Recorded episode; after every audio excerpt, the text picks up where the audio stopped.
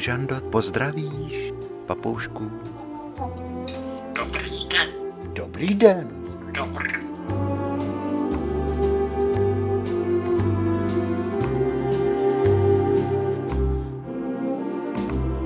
Takže vážení a milí, buďte vítání u našeho pořadu.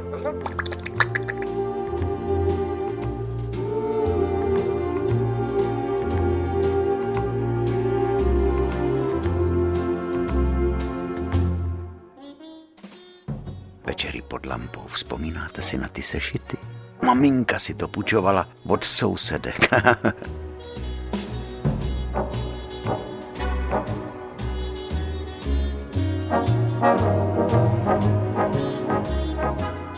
Nebo rodokapsy, to zase táta.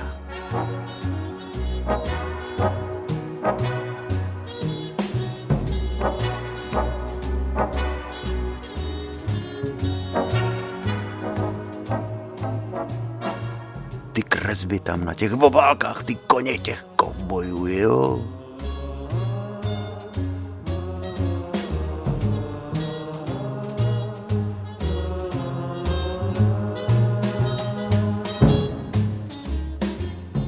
Rodokaps. Romány do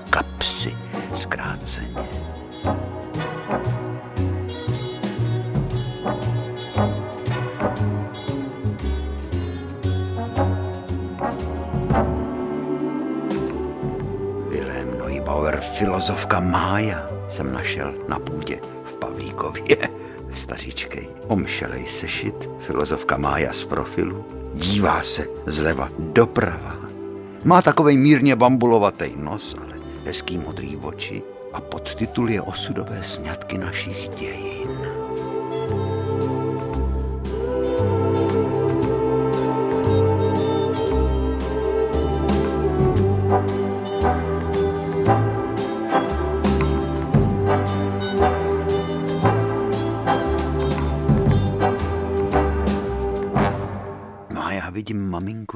Se začítá. Má takový blažený výraz, někdy pokýve hlavou. no jo, budeš by ne. Na obálce ta blondýna tím mírně bambulovatým nosem, ale když se to otevře na stránce číslo tři, tady čtu. Po kom po ní, to asi těžko, tvářil se sebevědomně, ale slova mu nešla od srdce. Nepovídejte, Petříčku, jste do ní blázen, ale to není broskev pro vaše zuby. Jste dobrý chlapec, bohužel trošku nemotorný. Na to bujné a kousavé hříbátko bude muset přijít jiný krotitel. A pojďme, Brzdíme tu provoz, bez okolků se do něho zavěsila Mája, už mezi tím jela po Václavském náměstí. Za muzeem proti viaduktu seskočila a vtáhla Indiána do dvora vysokého solidního činžáku. No, teď se dovídám, že ta Mája jezdila na, na motocyklu značky Indián. No, tak potom se nedivte, že se maminka smála.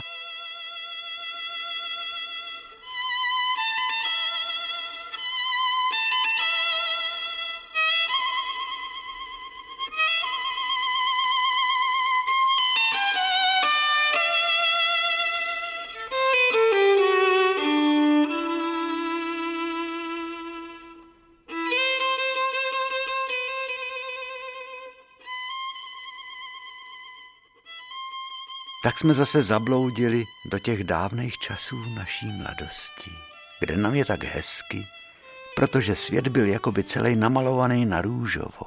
Viď, Žando, ty seš taky vlastně v době mladosti. To seš vlastně papouští mimino. No, no všichni jsme byli po válce plní tužeb a nadšení a odhodlání splnit si i ty největší sny, třeba dotknout se oblasti umění, hudby. Jo, s maminkou už jsme byli tenkrát s otčímem, Pavlíkovským holičem a kadeřníkem, který tak krásně, stejně jako držel břitvu, když s ní holil, tak držel i smyčec a hrál na housle třeba kanárka, zpěv kanárka.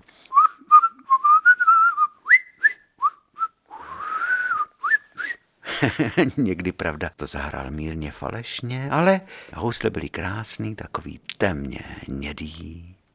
A já jsem projevil přání, že bych na ty housle taky chtěl umět hrát a už jsem se na ně pokoušel umět hrát a takovýchhle umění milovných dětí bylo v Pavlíkově nás hned několik. Míla Morovian, Pepa Jirkovských, Květa Frančetojc, no tak Míla, Pepa, a já a byli jsme čtyři. A začali jsme chodit přes silnici, od nás bydlel pan Franěk, důlní tesař v dole Rako. Začali jsme k němu chodit do houslí. Pan Franěk vždycky přijel z odpolední šichty, ta skončila ve dvě hodiny a na kole přijel. To kolo, jenom to kolo, to vám bylo tak něco nádherného, protože to nemělo dynamo, ale mělo karbitku. No pochopitelně, protože na každém dole vždycky byl karbit. Nevím, proč ho tam ty horníci mě... Jo, oni si s tím svítili v těch lampičkách dole pod zemí. No a ty karbitky byly takový, pohádkový světýlka, jako by laterničky malinký, z takového stříbřitýho kovu za sklem hořívával takový divný kahánek, malinký. Takový porcelánový tělísko to bylo, ze kterého byly dvě dírčičky a tam byly dva plamínky. Plamínky toho karbidu vápníku, toho plynu, který svítilo do modra. A spodní část té laterničky se naplnila kamínkama toho karbidu, na to se nalila voda a vznikal nějaký ten plyn. Nebylo to jako v pohádce? No bylo. No a pan Franěk vždycky to kolo postavil na mlad, kde to vonilo senem, protože i u Fraňků měli malý hospodářství, kde měli dvě kravičky a nejdřív musel dát pan Franěk seno těm kravičkám a my jsme mu někdy pomáhali. Aby jsme co nejdřív už stáli u těch krásných pultíků notových, na kterých jsme rozprostřeli růžový sešit. Obálka byla plná nádherných ornamentů a tam bylo napsáno Škola hry na housle Jan Malá.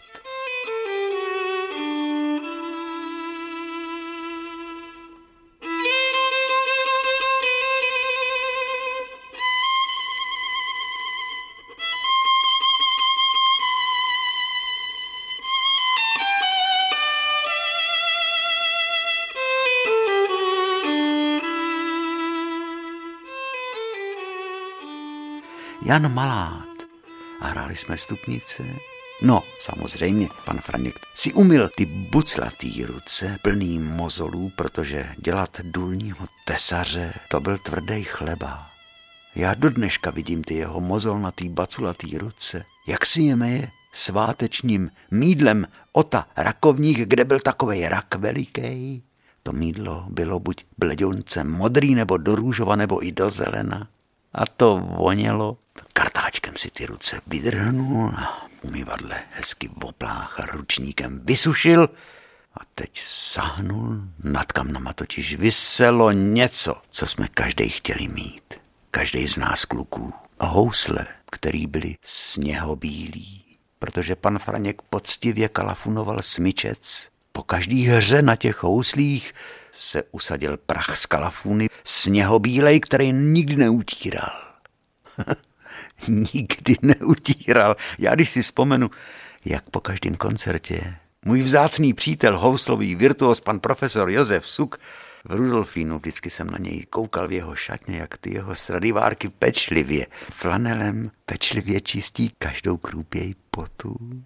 Na tom zlatavém laku, vzácným laku těch jeho stradivárek.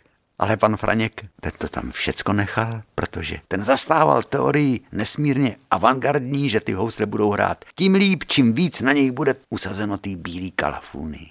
to když jsem řekl Pepulovi, ten se smál. Jak já jsem chtěl mít, nechtěl jsem ani tak hrát na ty housle, ale hlavně jsem ty housle chtěl mít bílý a ono se mi to nikdy nepovedlo.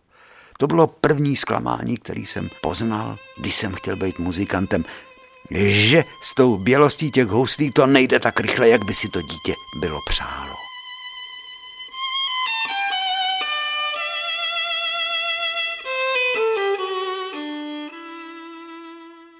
Ty sněhobílý housle pana Franka s těma vybledlejma kolíčkama černýma, který napínali struny s tou nádherně medově zbarvenou kobylkou a za ní na všech čtyřech strunách měl napínáčky, dolaďováčky, takový ty šroubečky.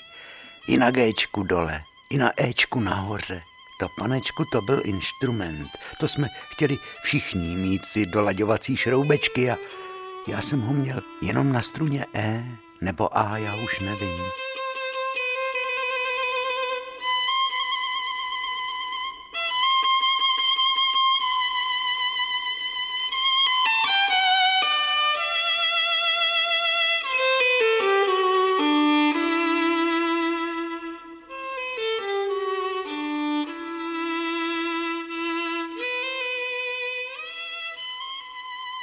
I pro pana Franka to odpoledne, myslím, že to byla středa, bylo takovým malým svátkem, když tam měl čtyři uličníky stojící u čtyřech notových pultů, jenom ten rituál, kdy jsme stavěli ten notový pult. Já už nevím, jak jsem, asi jsem ho taky koupil. Nějaký starší v Rakovníku u pana Beneš se myslím jmenoval. Ten, co prodával hudební nástroje, jak se šlo ulicí k nemocnici, k pivováru. Natřenej zlatým bronzem a nahoře uprostřed měl takovou krásnou zlatou liru.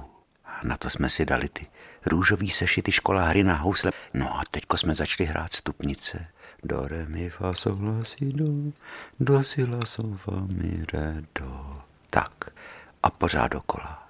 Protože pan Franěk byl nejenom důlní tesař, ale byl i obecní pokrejvač. A najednou někdo klepe na okno a soused si přišel objednat u pana Franka, aby mu vyměnil pár tašek rozbitých na střeše stodoly. A pan Fredik vyšel na chvilku ven a to bylo, já nevím, koho to napadlo, protože my jsme to hráli strašně falešně a pan Franěk říkal, počkejte vy rošťáci, já vám ukážu, jak se ta cedulu stupnice hraje, až, ale až přijdu. A vyběh na chvilku ven, aby dojednal s tím sousedem výměnu těch střešních tašek. Já nevím, kdo si Milan nebo Pepa. Přiskočil k těm houslím pana Franka, který byli perfektně naladěný a leželi na židli a povolil mu dva z těch čtyřech šroubků na to dolaďování. A pan Franěk přišel a teďko říkal, vy rošťáci, takhle se to musí čistě hrát. Do remi fasola si do. A teď to bylo falešný. Který rošťák to udělal? My jsme se všichni smáli, protože hned to poznal, že mu někdo to rozladil tím jemným laděním. No, tak nám pohrozil smyčcem, šmitcem, jak jsme říkali. Ještě jednou mě to provedete, tak uvidíte, vy rošťáci. No a tak jsme zase začali hrát. On si to doladil a popravdu krásně hrál tu cédur stupnici a potom přišly písničky, skákal pes přes oves a Andulka konopě močila. To byla taková tahavá písnička a tam už chtěl taky na nás, aby jsme dělali vibráto. Jo? To jsme na to čuměli, jak to tomu panu Frankovi jde. To bylo stejně hezký, víte, ten pohled na pana Franka. On to byl takovej, takovej ten typ toho nepříliš velikého člověka, který má trošku bříško a to si vždycky na nás vyhrnul rukávy košile to se tenkrát nosili košile bez límečku, jenom s takovým jako nahoře, s takovým lemováním. A protože byl menšího vzrůstu pan Franěk, rukávy, každý košile byly vždycky dlouhý, tak on si ty rukávy nahoře nad loktem, tam měl na nich navlečený gumičky, aby to tam měl tak trošičku nadrchaný, aby ty manžety mu nešly až dolů a nepřekážely mu. Takový ty, ty bílý gumy do, do, do dámských kalhot a do pánských trenýrek měl nahoře nad těma loktama Přesto vyboulený bříško, krásný kšandy s těma starýma takovejma mosaznýma posunovacíma přaskama. Vlasů už taky moc neměl, takový baculatý rty, drobný nos a ty dobrácký oči za těma tlustejma sklama.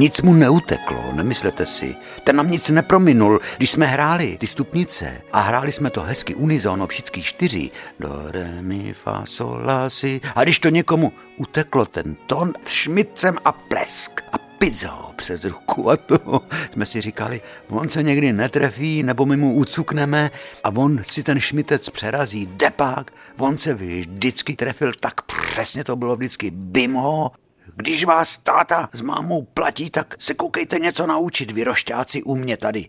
A plesk ho vždycky tím šmitcem po nás. Ten hvízdal ten šmitec, on tak brnčel, když letěl tím vzduchem. A někdy z něj vyselo i pár bílých žíní, protože když nám to pan Franěk ukazoval, tak ty stupnice to hrál tak vášnivě. A on uměl takový ty, když ho to vzalo a posedla ho můza, tak hrál i takový ty ty dojáky, jak se tomu říkalo, takový ty Praha je krásná třeba, dvojhlasně, trojhematy taky dělal. Když se den rozednívá, to jsme všecko my děti chtěli umět. Jenomže k tomu byla zdlouhavá cesta. A kalafunovali jsme smyčce, protože jsme chtěli mít ty housle taky tak sněhobílý, jako byly housle pana Franka. Ono totiž ty sněhobílý housle byly jako když je přejde silný mráz s jinovatkou. Takový krásný matný povrch měli. Ty housle voněly a ta kalafuna voněla. A prsty pana Fraňka, ty buřtíkovitý prsty pana Fraňka taky voněly tím mídlem ota rakovník, tím svátečním, který měl pan Franěk jenom, když si mil ruce před tím obřadem, když nám přehrával ty nádherný dvojhematy a trojhematy na těch jeho sněhobílejch houslích.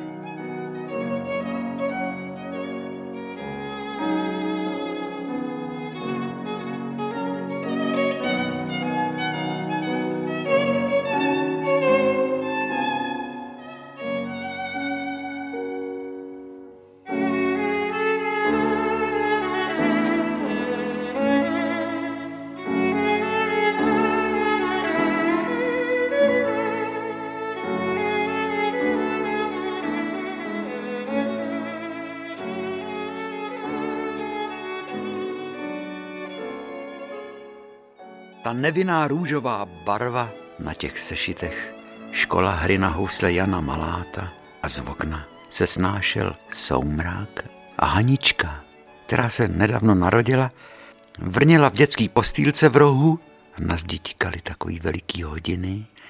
Do toho se vozejvalo to naše vrzání. A najednou Hanička začala plakat.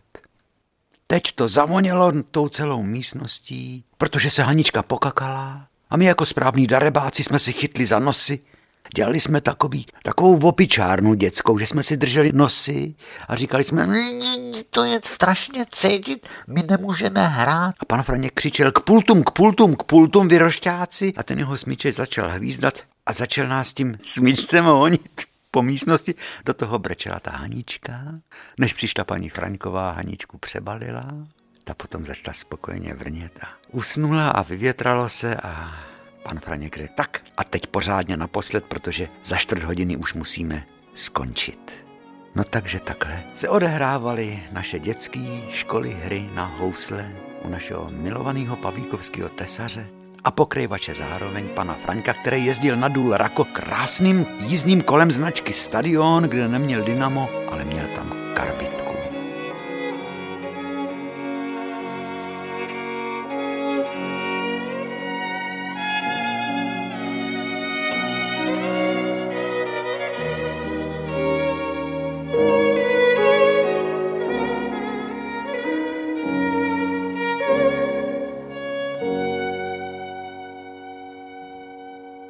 Housle pana Franka byly bílí jenom z hora.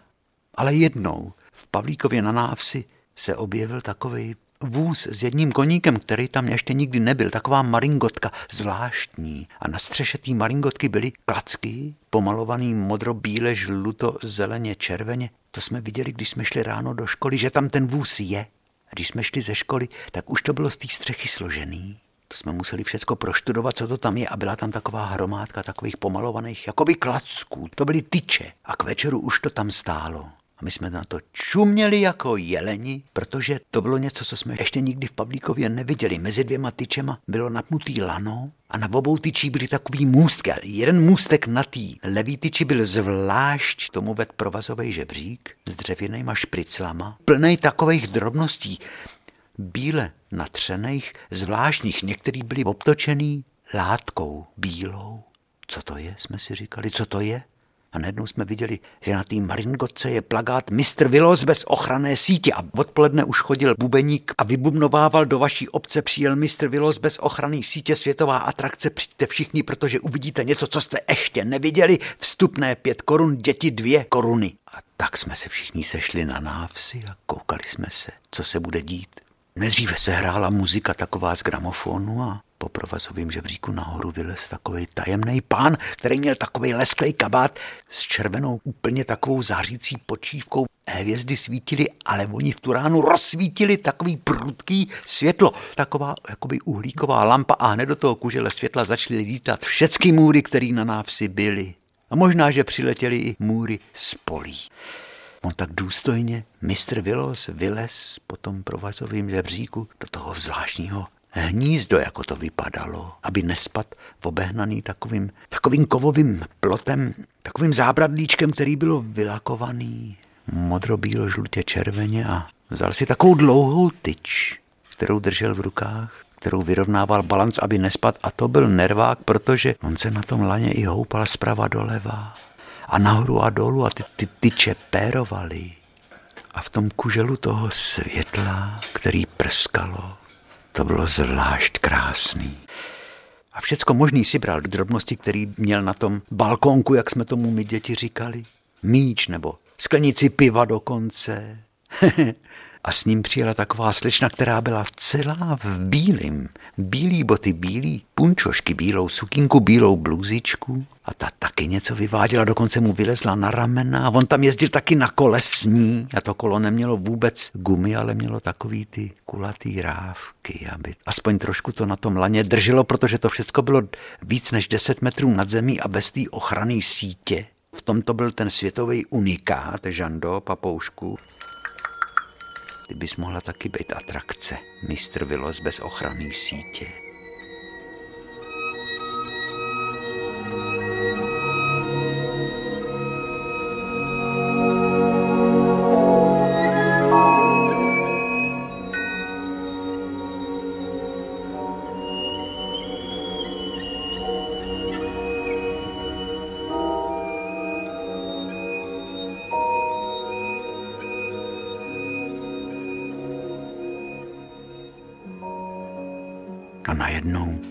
Parádní číslo uvidíte světový unikát Mr. Willos vám zahraje na housle virtuózní kus, řekl ten pán, který dole byl a to odpoledne po vsi vybubnovával, že přijel mistr Vilos a najednou se v rukách toho mistra Vilose objevily housle. Úplně bílí, ale ne, jako měl pan Franěk, že byli bílí ze zhora, oni byli bílí celý. I šmitec byl bílej, Mistr Vilo se postavil do prostředka toho lana, nohama vyrovnával balanc a teď začal hrát ten koncertní parádní kus. Takový trilky to byly a když dohrál, tak ten dole zabubnoval, my jsme zapláceli a on elegantně ty housle pustil z ruky dolů a ta bílá slečna je chytla, prohnula se přitom, když je chytala a ještě na nás udělala pukrle. No to byla nádhera. Mistr Vilos bez ochranné sítě. Koncertní kus. No uznejte, že to byla krása. To byl úspěch. Jednu chvíli jsme mysleli, že spadne. A já jsem stál vedle Mileny Liškojic a on se tak nahnul, že ta Milena úplně takhle jako strachy a chytla se mě za ruku. To se mně ještě nikdy nestalo, aby večer za svitu hvězd, když tam panovalo takový vzrušení atraktivního vystupování mistra Viloze, aby mě nějaká holka chytla za ruku. Ona se potom sama Milena zalekla, co to vlastně udělala, protože já jsem se na ní podíval. Děti jsme byli, no. A ona hned mě tu ruku pustila. Hned dělala jako že nic. To bylo, viď, to jsme měli strach, že spadne. Sněhobílý housle. Mistr Vilos bez ochranné sítě a opravdu tu ochranou síť nepotřeboval.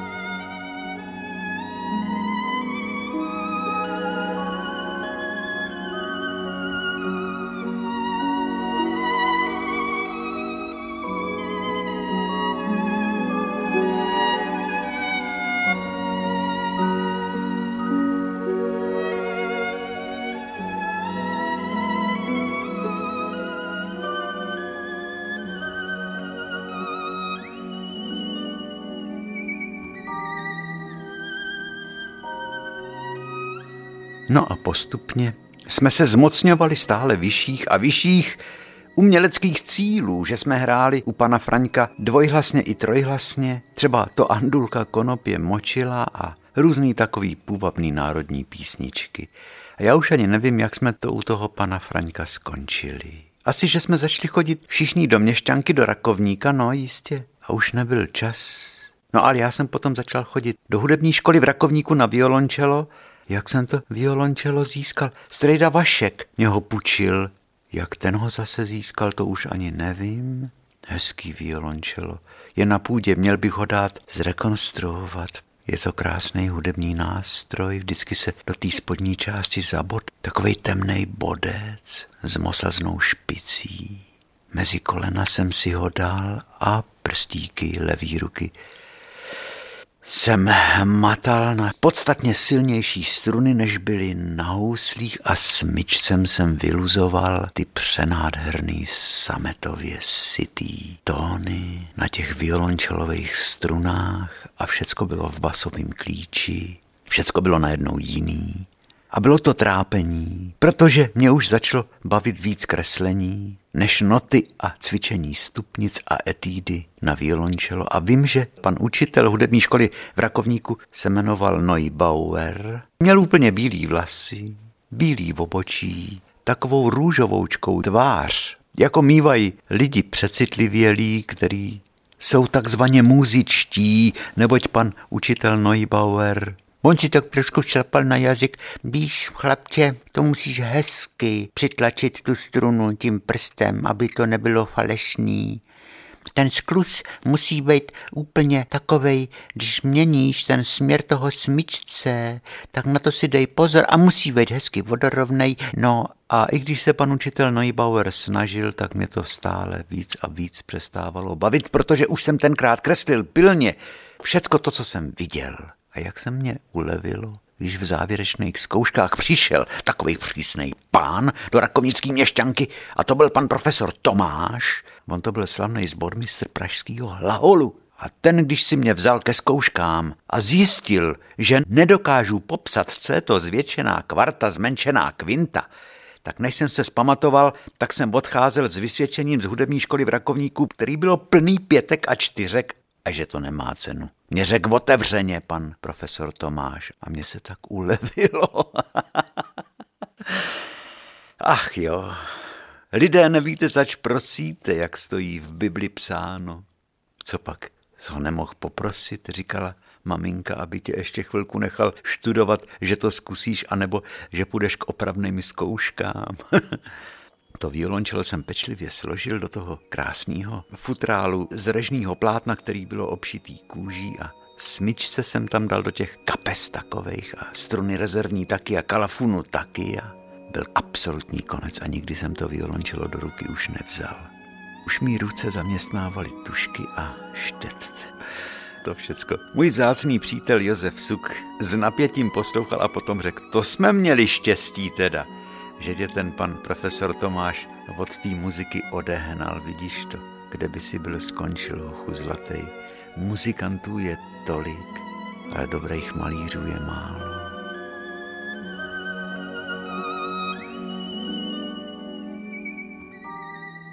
Náves v Pavlíkově, kostel v Pavlíkově, do toho jsem chodil kreslit. Obilí, když bylo v panácích posekaný a stálo v těch řadách, a hrozně mě bavily takový ty mikrosvěty, ty malý světy těch kvetoucích chrb vlčích máků, koukolů i kvetoucích pampelišek. Jak jsem se do nich díval, když jsem sedával na mezi a kreslil jsem to, co jsem viděl v bezprostřední blízkosti, i třeba motýly a brouky,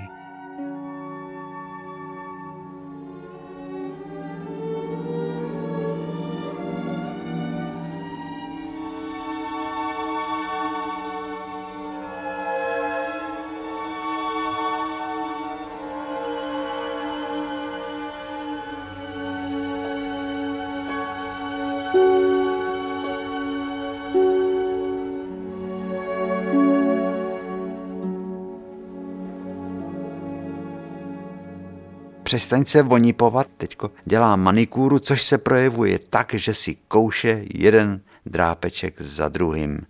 A kolik vlastně má drápečků na těch nožičkách? Že bych tě proštudoval, Žando? Počkej, já tě vyndám. Pojď ke mně hezky, jak nás pan Franěk vždycky tím šmicem. Bim ho! Vokaž drápečky, kolik máš? Ona tak je, tak je zručná když v tom drápečku drží třeba kousek banánku, nebo kousek hovězího taky, to má ráda, vařenýho.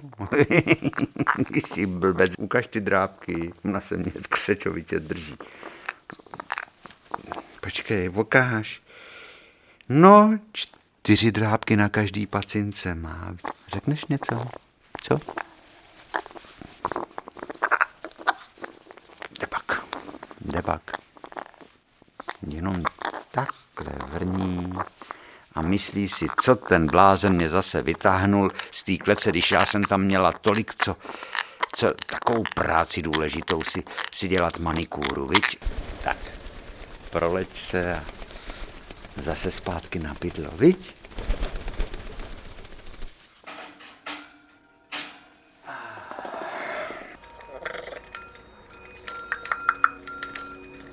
Jo, dětství, dospívání a rozkoukávání se po válce a ten dotek první s tou můzou, která se jmenuje hudba. Stejně nás to zušlechťovalo, jo.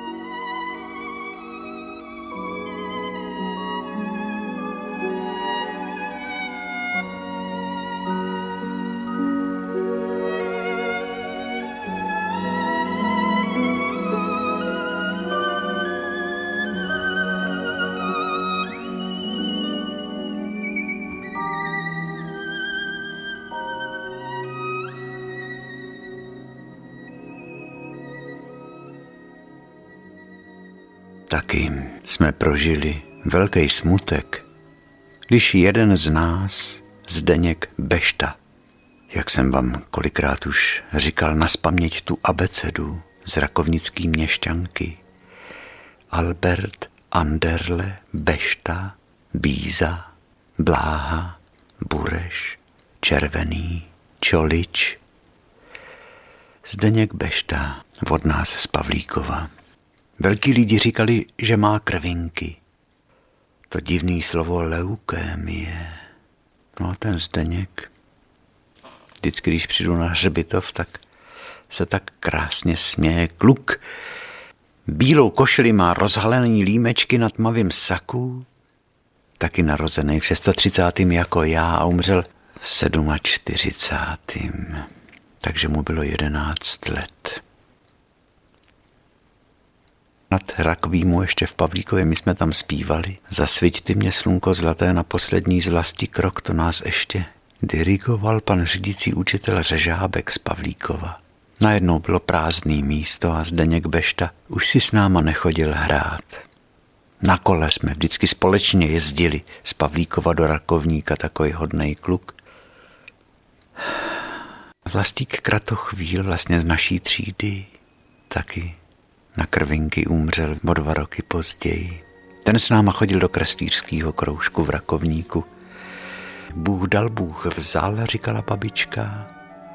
Starý člověk umřít musí, mladý může. Takže z naší třídy dva kluci umřeli, vidíte.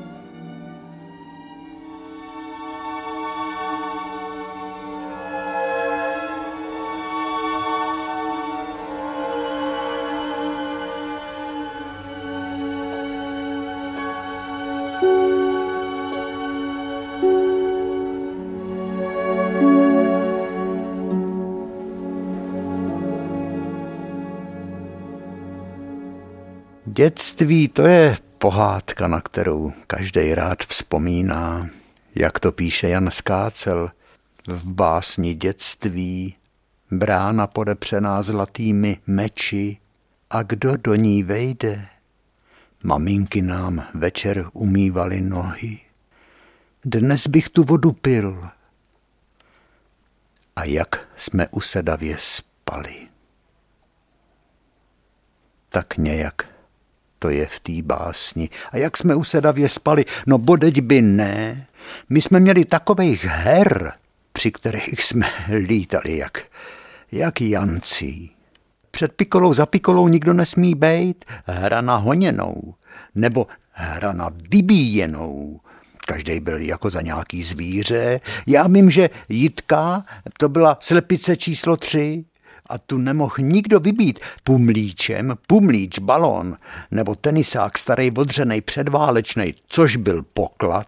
Mít stařičkej tenisák už dávno neměl chloupky, takový jenom vošoupaný kousek gumy, ale vybíjená se hrála tak, že se házelo tím míčem, buď se ten míč musel chytit, a nebo, když byl někdo trefený, tak musel z kola ven. a Jitku, slepičku číslo tři, nemohl trefit nikdo, tak Jitka vždycky vyhrála. Buď se do ní někdo netrefil, nebo ona každý míč chytla. No a to jsme lítali třeba dvě, tři hodiny, no a potom jsme jenom pili, to jsme byli žížniví. Koukali jsme taky, kde co je k snědku, tak jsme utíkali domů, vzít si kousek chleba, třeba namazaný škvarkovým sádlem, zapili jsme to vodou, nesměla být moc studená. Vždycky maminka říkala, nepij tu vodu studenou z té studny, z té pumpy, je ledová, budeš chrchlat. Ne, On se musí uřícenej napít a bude mít potom suchý kášel a taky jo. No, nebo taky ne. To jsme se mohli upít, protože jsme lítali od rána do večera. Co to bylo za hry? Vybíjená, chodí pešek okolo, nedívej se na něho, koho pešek bouchne. Ten, kdo ne, chodí pešek okolo, nedívej se na něho. Kdo se na něj koukne, toho pešek bouchne. Ať je to ten nebo ten, praštíme ho koštětem. No a to se muselo utíkat, aby člověk nebyl praštěný peškem.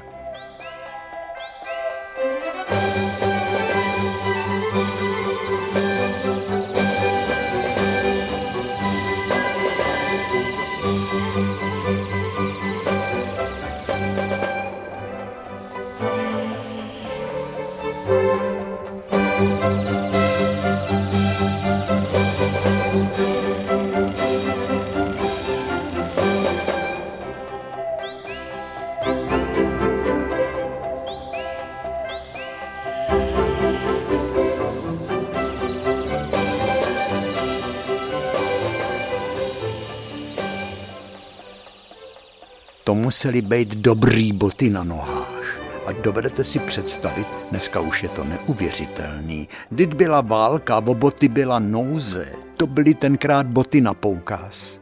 Tak se nosily boty vždycky o číslo větší. No a to ta noha se v tom šoupala, dělali se puchejře, maminky nám zavinovaly ty eh, nohy do vonucí, aby jsme si je nevodírali, protože se kupovali takový těžký bagančata. No jenom ty bagančata nosit na nohách, to člověka utáhalo, ale ty bagančata ještě se museli předtím, než se začali nosit, dát k ševcovi, ke partovi, aby nám natlouk na špičky podrážek plíšky, aby se neukopaly ty špičky, jo, plíšky a na podpatky nám natlouk podkůvky a ještě na podrážky nám natlouk cvočky. Takže my, když jsme šli do školy v takových bagančatech a šli jsme pod lažbě naší silnice, to byla kostkovaná dlažba, tak jsme tak cvakali těma bagančatama. No jo, jenomže když jsme si hráli na tu honěnou chodí pešek okolo, tak ty boty přišly vhod, protože ty se nesmekaly.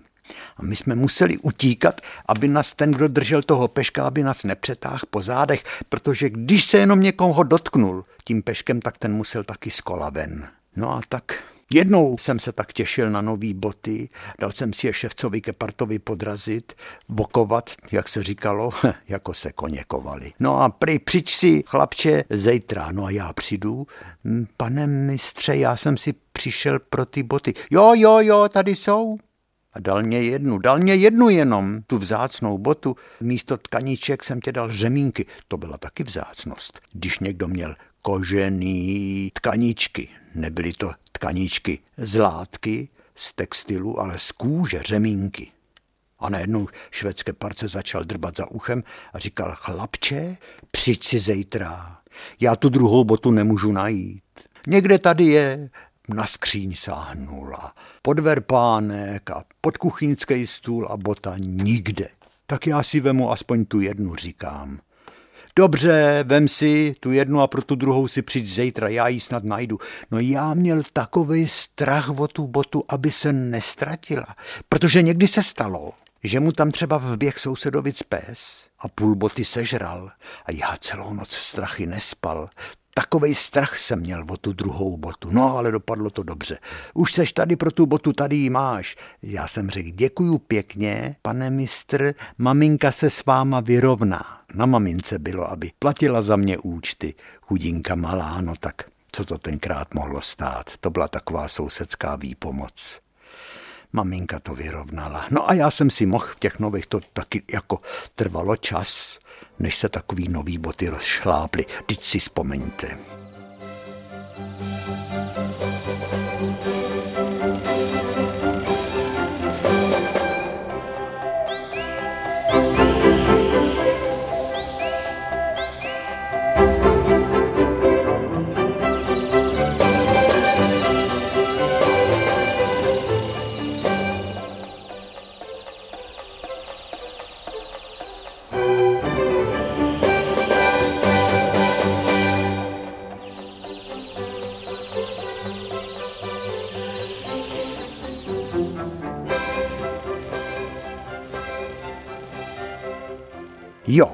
potom krásná hra byla na mrkanou. To taky se honilo. Co to bylo, jak se hrálo na mrkanou, to jsme měli moc rádi.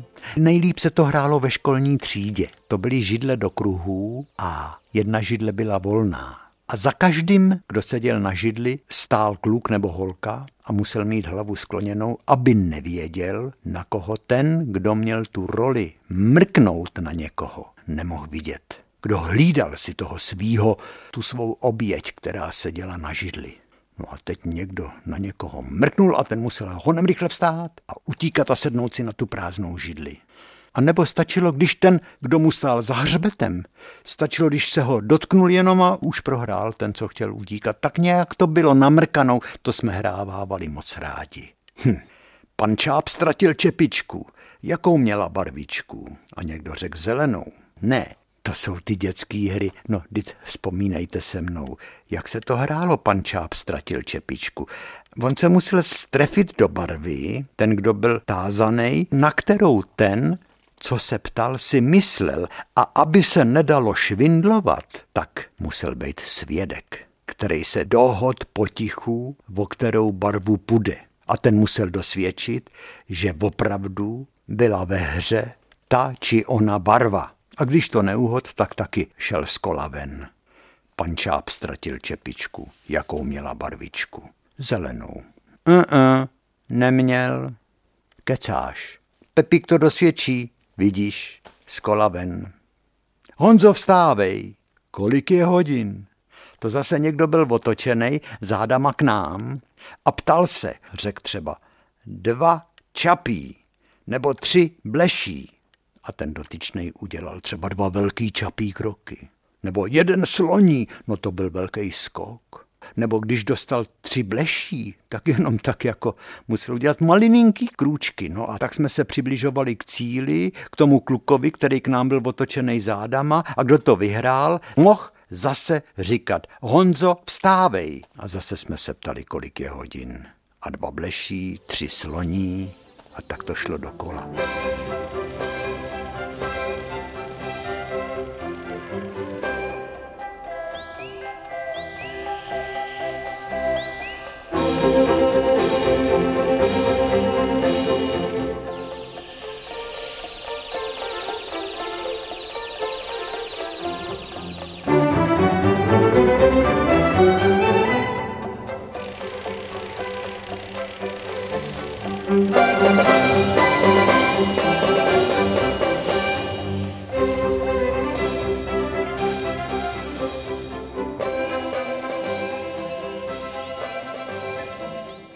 Když někdo prohrál v nějaký hře, tak byl vytrestaný tím, že jsme se na něj vrhli a zlochtali jsme ho. Jako jsme ho porazili na zem, no jako, no tak byly to takový ty naše ty naše dětský, že jsme se jako prali, ale museli jsme dávat pozor, aby jsme nikomu moc neublížili, potom bychom mohli dostat pár pohlavků od jeho rodičů. Tak jsme ho povalili, lochtali jsme ho a přitom jsme říkali leze, leze škvoř on ti vleze do ucha a potom do břicha a bude ti tam žrát střeva, střeva, střeva. A přitom jsme ho lochtali a on se třeba tím smíchem někdy i připočůral. No co měl dělat chudák? A když někdo podváděl, tak jsme ho vytrestávali tím, že jsme mu buď dali burana, takhle jsme vohnuli ukazováček a tím kloubem ukazováčku jsme mu přejeli po vlasech za krkem a to tak štíplo. Burana. Nebo jsme mu udělali oheň. Vzali jsme mu kůži v zápěstí a zakroutili jsme. A to pálilo, jako když to byla hned jakoby ruka ve ohni. No a krásná hra byla, vzpomínáte si, taky jste si hráli na sochy. Byli jsme v řadě v kroužku a jeden chodil a roztáčel nás. A najednou řekl dost. A my jsme museli zůstat v té pozici, jak jsme zrovna byli. Třeba někdo upad tak musel dělat ležící sochu. To jsme měli nejradši, že jsme sebou flákli a dělali jsme jakoby ležící sochu. Jenomže mm, to nás potom nikdo nekoupil. Ležících soch bylo moc a potom zase ten hoch, co nás roztáčel, tak říkal, já to všecko kupuju a takhle nám zaplatil, jo. Kdo to tam. Zase někdo musel dělat majitele těch soch a nastavil ruku a ten mu takhle jenom tak jako plác do ruky, že mu dává peníze. Nedal mu ve skutečnosti nic, ale to byly někdy tak nádherné sochy, když jsme se zastavovali třeba uprostřed pohybu. Jedna ruka nahoře, druhá dole se stáli jsme třeba na jedné noze a v tom jsme museli zůstat. To jsme se tak nachechtali, protože to někdy byly takhle grační sochy, No teď si to představte, hrát na sochy. Skákali jsme přes eh, kanál, přitom jsme eh, říkali, Hastermane, Tatermane, dej nám kůži na buben, my budeme bubnovati, až vylezeš z vody ven.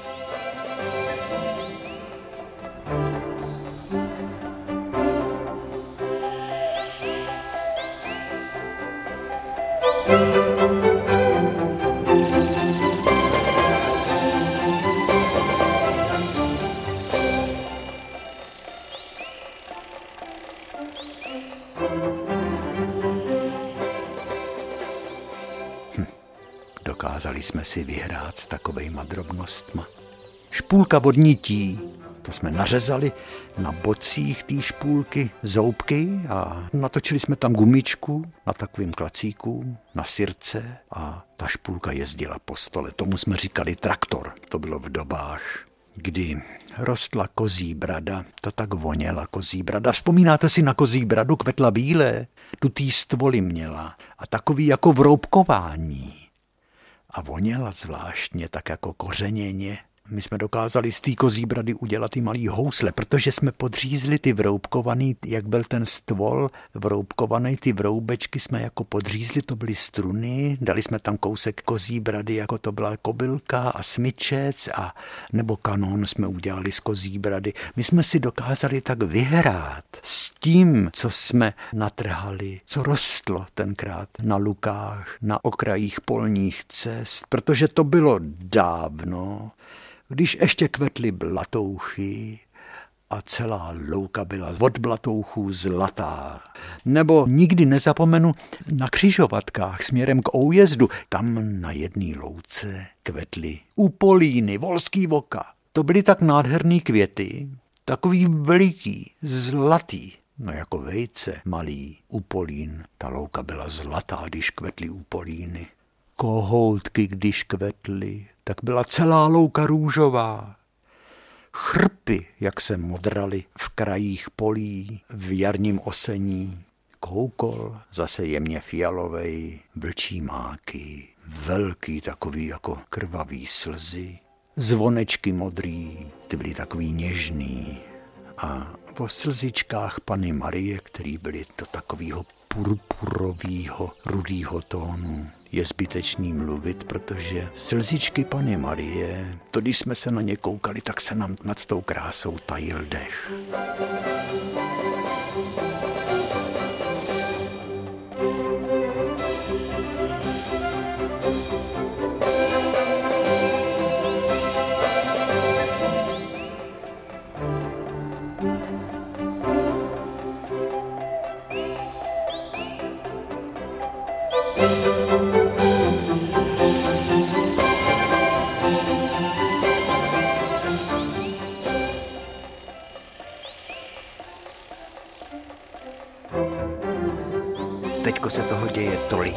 Že i mýho papouška Žandu to začalo strašně zajímat a když jí dáme na dno klece noviny, tak ona se na ně vrhne a jak je čte, tak je hned trhá a škube. Vidíš, že ty koketuješ s tím, že půjdeš do opozice? No vyjev se. Na, no, na rovinu, Žando. Cože? No, tak ano, tak, tak, tak do klece. Do klece. Opozice je v kleci, vidíte. Já ji nerozumím. To jsou nějaký fráze, politický zřejmě. Ono vlastně takový čistý tvorové, jako jsou papoušci a vůbec zvířátka se asi vůbec do, do, do politiky nemají vtahovat, že jo?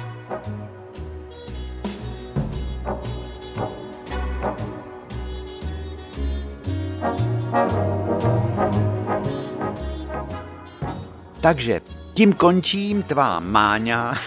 Vždycky Bohoušek hrabal, než odešel od nás, tak řekl o mě teďko doprovodí k hostinci u Tigra, kde si dáme jedno pivčo a tím končí tvá máňa.